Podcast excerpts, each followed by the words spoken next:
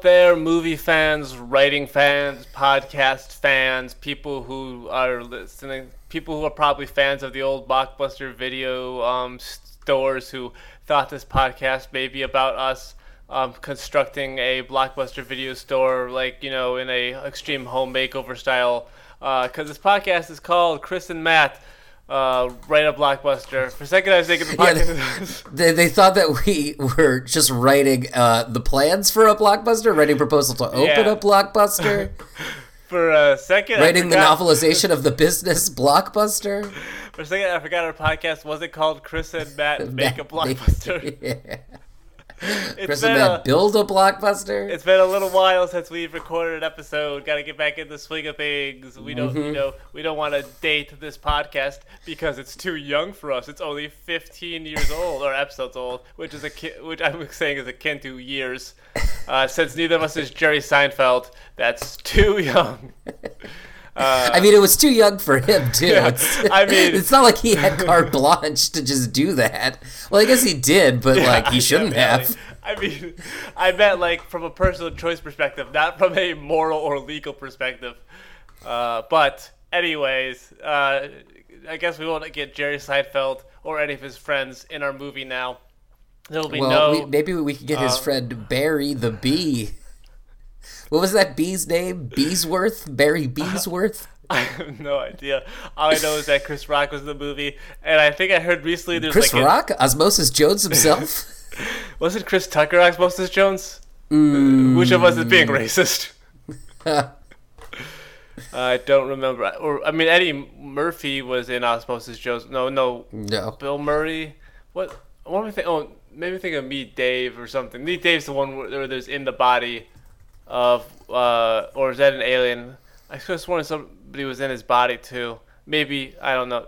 Yeah, Meet Dave. Bill Corbett was one of the writers of it. Well, let me just go on record and say Chris Rock was 100% Osmosis Jones. I couldn't remember. It makes sense. I mean, Chris Tucker hasn't made as many movies. I mean, the original Chris's, Chris Rock and Chris Tucker, much better than the current Chris's, Chris Pratt, Chris Evans, and Chris Hemsworth. Yeah, and Chris Morgan, which is me. And I'm Matt Shimkowitz, not any of the Chris's. Nope. I'm part of the Matts. It's me and Matthew Lawrence. And, Matt Wolf? Matt Lauer? Your good friend Matt Lauer? No, he's not one of the Matts. Your best friend, Matt Lauer? He's not my best friend. Your oldest, dearest friend? Yeah, my oldest, dearest friend. Who for years called you every night? When I was a child, I was friends with a 40-year-old bald man who was on television. You're the one who gave the idea of dressing as, like, Pam Anderson on Halloween that one year. Yeah, I gave him the idea. I slipped it in. I said, hey, Matt, for Halloween this year, have you considered Pam Anderson? And he said, honestly, great idea. Yeah. I'm gonna run with it. I think I remember him saying on the show, thanks to my young friend. Shout out to my young friend, Matt Shimkowitz, for giving me this killer idea. And there's that one year when everybody was Peanuts characters, and it was the most horrifying thing that ever happened. Yep. Oh, yeah. Al Roker is like Charlie Brown or something with a little swirl of hair like on his. It was like, it truly is a nightmare. If you haven't seen that, do you ever see that Saturday Night Live clip of the? It's like Charlie. They pull the football away, and Charlie Brown hits his head and like dies. I remember Massive Head Wound Harry. It's a different sketch from Massive Head Wound Harry, but similar idea. Yeah, it's horrific. Massive Head Wound Harry was, of course, a Dana Carvey sketch that somehow made the best of Dana Carvey DVD that I had, which is just basically Dana Carvey is a character with a massive head wound. And at one Massive Head Wound Harry's funny. At one point, it's not bad. And then, but there's part of what makes it so funny is the clearly unscripted instance of the dog trying to actually eat the head wound off Dana Carvey's head. Not, Dana Carvey just having to go with it. Actually, it's not a bad sketch. It's kind of you know what? I give that sketch 1 chopping broccoli. I give it a swing. Which is a thing. I mean, they actually rated stuff on Wayne's World. Yeah, the swingometer. Yeah, or swingometer, but the swingometer. That's better. Yeah, let's go with that. This podcast, Chris and Matt Write a Blockbuster. It's a podcast where the two of us were writing a movie that's going to be a huge blockbuster hit. It's just a matter of getting the script out, finishing the story and getting the script out. So what you're doing right now, dear listener, is you are part of a historical sort of paradigm shifting experience of two people, chronicling the process of writing a blockbuster script. Nobody's done it before. Nobody will probably do it after, but it's happening right now. It's definitely a bad idea. Yeah, it's happening right now, and it's history, and also it's educational because you can learn from our successes, and maybe if we ever make a failure, you can learn from our failures too. But so far, we're batting 1,000. Nobody can listen to this podcast and say any of these ideas we had for this script are bad ideas that make no sense. I mean, no one said it yet, so why would they start now? Yeah, it's true. I mean, sure, by the time people are, as we record this, only a handful of the episodes of the podcast have actually been released, but nobody has, I mean, some people actually have said it doesn't make sense, but, they're wrong. History will decide. Wait, so it has told you that the show doesn't make any sense? Yeah, I mean, much in the same way people talk about... why do you let your mother listen to this podcast? She used to work as a script doctor because she's Carrie Fisher back from the dead. Oh my gosh, I'm so sorry. Yeah. Well, she's back from the dead. It's a good thing. Yeah, that's fun. Yeah. She's much like my boyfriend. She's back. Yeah. Yep. You are, of course, our Lesley Gore. Yep. Wait, no, that's not Lesley Gore's song, is it? Maybe. Your memory is slipping. She did to that Ambien. She did It's My Party, but did she also do My Boyfriend's Back? I don't think so. I think she just did It's My Party, but she might have done My Boyfriend's Back. There's only one thing to do. All I know is she was in an episode of the Batman TV show. She played a henchwoman. You're not going to believe this. What's that? My Boyfriend's Back. Sung by Chris Rock. Who thought you were wrong twice today about the Chris's? Yeah. But what I was trying to say is... before you're so rudely interrupted by me. Yeah, she did not do My Boyfriend's Back. Now I gotta see who did that song. She hosted an LGBT-oriented public television show, In the Life, on American TV in the 2000s, and was active until 2014, which is impressive because she died in 2015, early on. Anyways, she played she played a henchwoman of Catwoman. Mm-hmm. Ooh. Bob Balaban directed a movie called My Boyfriend's Back, which is about wait, Bob Balaban directed that movie? Yeah. The song's by The Angels, but yeah, it's directed by Bob Balaban. It's kind of like how... I love that movie. I didn't know Bob Balaban directed Bob Balaban? The Bob Balaban. He also... Let's see, what else has he directed? He directed 3 episodes of Erie, Indiana. He directed an episode of Strangers with Candy. Bob Balaban. He gets better every... Wait a minute, what am I reading here? He was on an episode of Entourage. He's the best. He directed, it's one of his only movies. He directed a couple movies there in the 90s. Yeah, he directed My Boyfriend's Back. It's kind of like how William H. Macy directed The Layover movie with, what's-her-face and the other what's-her-face. Was it with Tom Hanks and Catherine Zeta-Jones? No, I believe that's The Terminal. No, he directed... Oh, it's like a romantic... Yeah, sure, it's not about a man who's stuck inside of a airport terminal looking for just like some jazz musicians. I wish. I believe it's about Kate Upton and Alexander Daddario fighting over a guy while they're on a layover on some trip, and they get really vicious and evil with each other because they both want to have a one-night stand with some guy. And it turns out, spoiler alert, he's on his way to his wedding, and he still sleeps with both of them.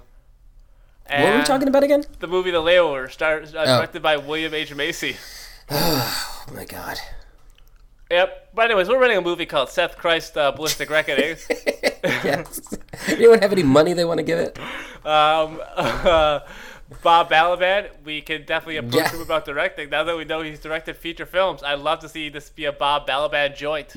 I would love to get this in the canon of Balaban films. Yeah, in the Balabaniverse. Yeah, he's in the movie too. I mean, maybe. Yeah, maybe we'll write a part. We'll write a big, juicy part for Bob Balaban. I mean... Yeah, at this point in the movie, it would be hard to come up with a part that would be juicy. Maybe it could be like how when Alec Baldwin has one scene in Black Klansman. He is great in that one scene, but I was saying in Grand Glarigan Ross, which is another scene. I was thinking, he is great as one scene. What about this? Okay, what if we give Balaban the part every actor wants?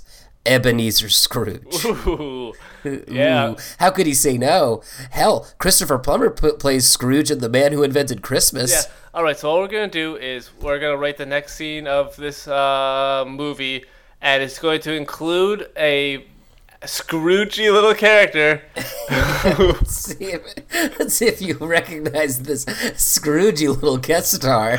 You can say he's a real Scrooge, and the role will be set aside for Bob Balaban, yep, should he want it. And then ideally he'll also direct this movie, ideally, Seth Christ. I mean, let's see how Bob Balaban tackles a big budget action movie. I think he's up to the task, personally. He was in, Moonrise Kingdom. So yeah, that's an Avengers movie, right? With a title like that. With a title like that, it has to be good, and it is. It's a good movie. All right, so the scene begins with Seth.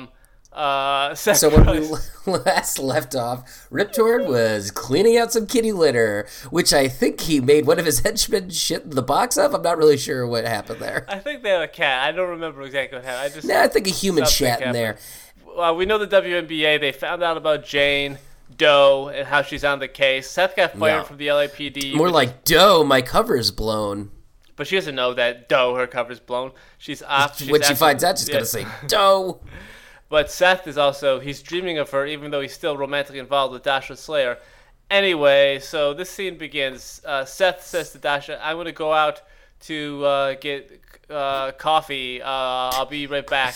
Dasha says, why don't you just stay here in the safe house? I can make us some coffee. And Seth says, no, I need some fresh air, too, if you know what I mean. And he goes out, and then somebody throws open a window. It calls out, you there, boy. And he looks up and says, me, sir? And then he looks up, and it's a Scroogey old man in a stocking cap and old time. Wait.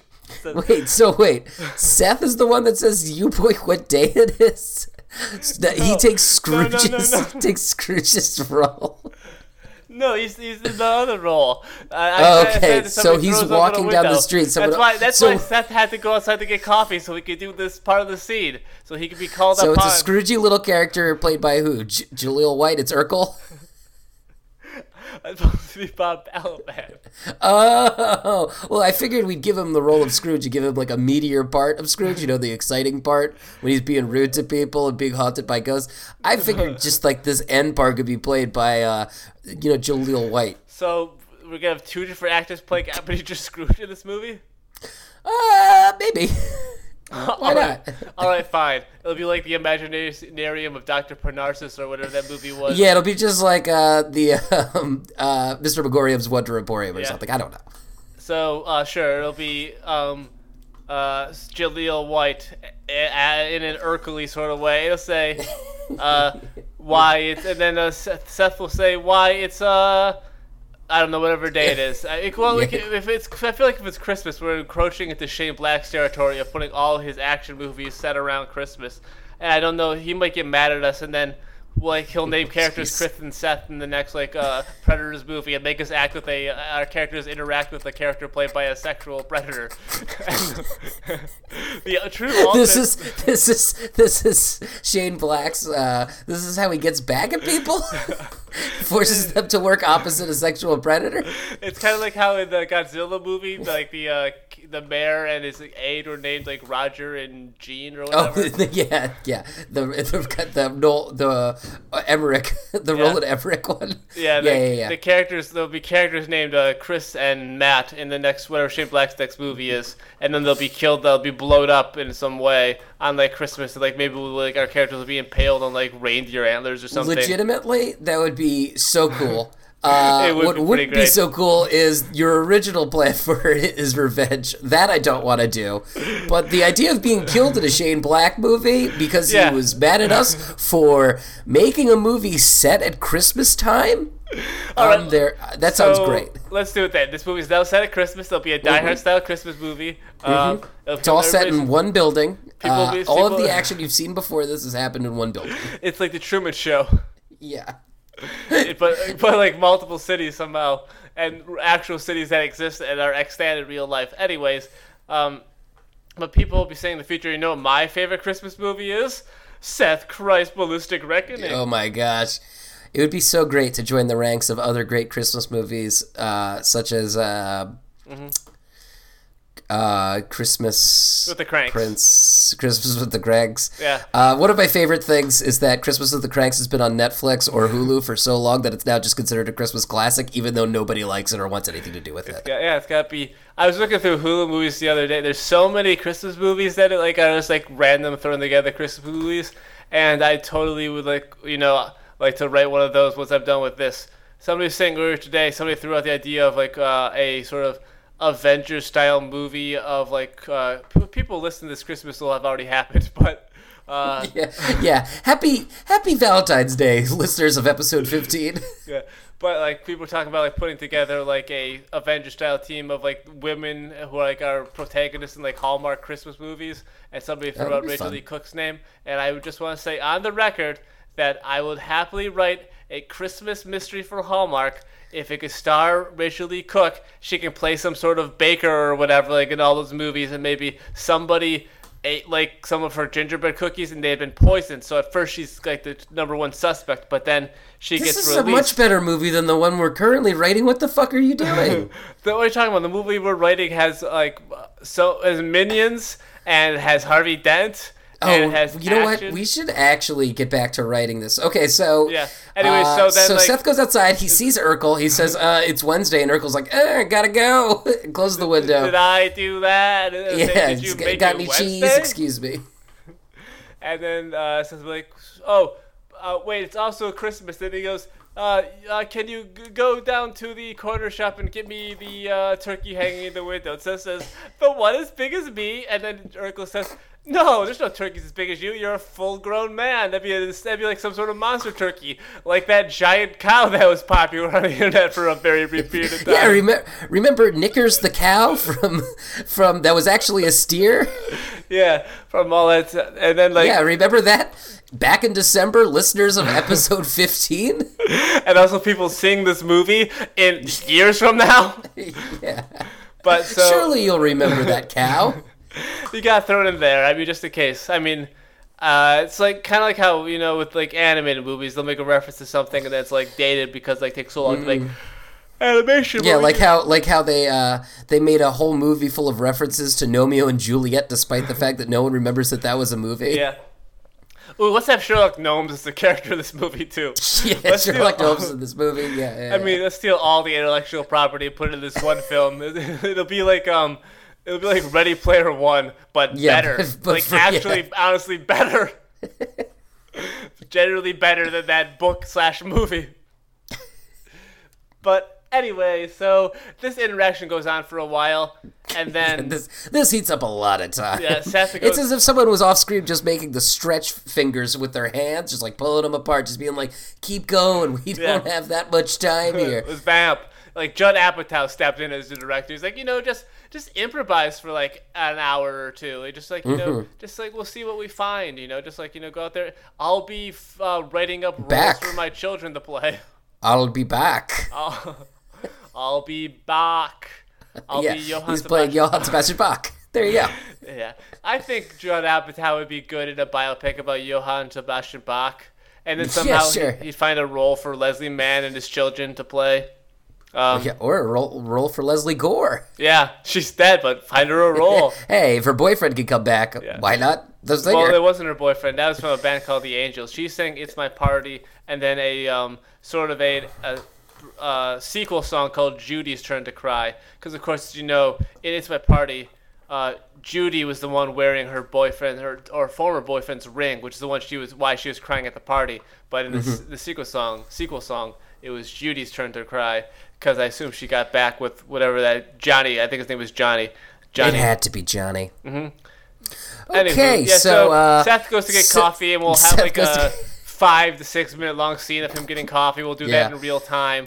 Mm-hmm. Meanwhile, a van pulls up outside the safe house, and it's It's an unmarked van, but it looks shady because everyone knows a van, that's shady. And a bunch of men get out of the van, mm-hmm. and they're all wearing sunglasses and clothes, and they knock on the door, and Dasha opens it, and there's a big fight scene. Mm-hmm. Yeah. Because she recognizes them as members of the white nationalist organization, the WNBA, not to be confused with the Women's National Basketball Association, which is a fine organization. Yeah, they're great. And I hope they do. Yeah, it's a great organization that's really doing some great work out there. And just nothing to do with the white nationalist organization, which is an acronym for I don't remember what. Nope. I don't think we ever 100% decided what it was. I think we just nailed it down to the White Nationalist Basketball Association.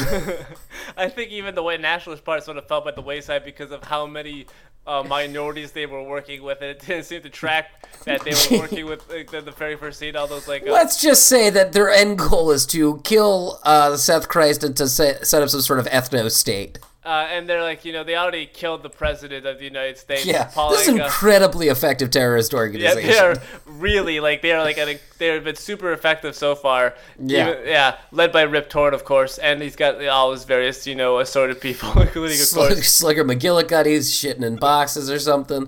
Anyway, there's an amazing fight scene, which ends with someone smashing a vase on a table, and it breaks the vase, and it shocks Dasha. She gets so scared by the sound she has a heart attack and dies.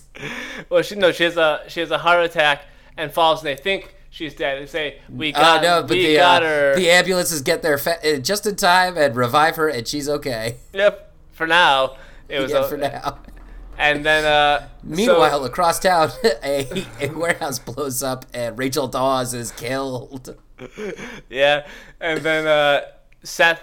He realizes that he got so preoccupied having a conversation with the barista, he drank his entire coffee, so he orders another one so that he doesn't, bring just one cup of coffee and back. He's walking home, and he realizes, oh, man, that coffee's going right through me. I got to get home fast. Yeah. And he runs home, and then there's a scene where he's having a conversation with home, the safe house, where he has a conversation with Dasha while, he's going to the bathroom. So she's okay now? All this happened so quickly. Yeah. So he gets back, and it's as if nothing had happened. He doesn't know about any of this stuff. Well, she tells him about her day, which includes when she got in a fight. I got really good at shit. Just tell me through the door. And she's like, well, some henchmen came by and tried to kill me, and I had a heart attack. It's like the scene in Dumb and Dumber. Yeah. Yeah, he's just shitting like crazy. And she's like, I hope you're not using the toilet. It's broken. And then he's like, anyway, that's where the scene ends. Then they're talking, and then somebody kicks the door down and shoots Dasha in the chest. Oh my God, really? Yeah. And then as she dies, she says, "Remember me as Michi." And then and it says, "I will. I'll remember you as Michi." Certainly, all of the listeners of episode 15 remember Zendaya as Michi. And also, the character, of course, is Dasha, not Zendaya, but we're still going to reference that as a thing. Sort of like how X-Men 3 references I'm the Juggernaut, that old chestnut. And then Seth will have realized that, not only now has he lost his mentor and best friend, what was his name? Ducky Darts. Ducky Darts. How could you forget that name? Yeah. He's also lost his love interest, and also a woman he was sworn to protect, Dasha Slayer of the Royal Mounted Police. Now he's going to have the Mounties on his ass, and his mentor is dead. He's been fired by the LAPD. This is where you have this sort of proverbial dark night of the soul coming for Seth Christ, because he's doing a very bad job thwarting the WNBA. His people are dying. He lost his job, cover job at the LAPD. He's still got his job at the CIA, but, he's really in a bad place. And he calls out to the heavens as he holds Dasha Slater's dying body. And he's like, no! And that's where the scene ends. Also, I don't know why the guy who shot Dasha didn't also just shoot Seth Christ to kill him. Well, I think that maybe as we'll learn, Rip Torn really wants to teach Seth a lesson about getting too close to people. Perhaps. Or maybe he just had one bullet in his gun. It's like, damn it, I forgot to reload. And so he has to leave. Yeah, he's like, just stay there. I'll come back. Yeah. But so, yeah, that's where it ends. Because, you know, it's like another big moment in the film. Huge, momentous moment in the film that is treated with the gravity it deserves by giving Dasha Slayer the line, "Remember me as Michi." Good times, good rhymes, good times, which I believe was the tagline for the TV show Lyricist Lounge Show, the rap-based sketch comedy show that aired on MTV for several years, which I think had Josh Server. Several years? Maybe like one season. Oh my God! But I think Josh Server, who was a cast member on All That, was a member. The big guy, the guy with the big ears. Yeah, Earboy, Walter Earboy. Yeah. His ears are really big. The only sketch I remember from Lyricist Lounge Show was about a dentist whose nose resembled a penis, and he was like, "Oh, that's pretty good." Doing dental stuff, and the penis was like rubbing against the patient's face and around their mouth and stuff. Cool. Yep, and they also would do rap battles. It's just the two things that anyone would want from a sketch show: a bunch of phallic humor and the rap battles. Yep. I don't know. Yep, it was from around the same time of Celebrity Deathmatch, I think. I'll allow it. Yep. Let's have some claymation in this movie too. Yeah, maybe Seth will have another dream sequence and it'll be some claymation. Judge Mills Lane will appear and say, "Let's get it on," whoever is. I think that's what his catchphrase. Yeah, let's get it on, and I'll allow it. Yeah. All right, so. That's it for this episode. Yep, that's a spicy meatball. It is. I can't believe I ate the whole thing. Where's the beef? Shit, I don't know anymore. The sauce, she's a mine. Yep. So anyway, that's that scene. Yep. We're really wrapping this thing up. Yeah. Time to do that by plugging things first. Shout out to our podcast network, Gabber Media. Home of several podcasts of various sort of things, comedy things and pop cultural things. A lot of, if you have interest in, if you like podcasts, you should definitely check out Gabber Media's family of podcasts.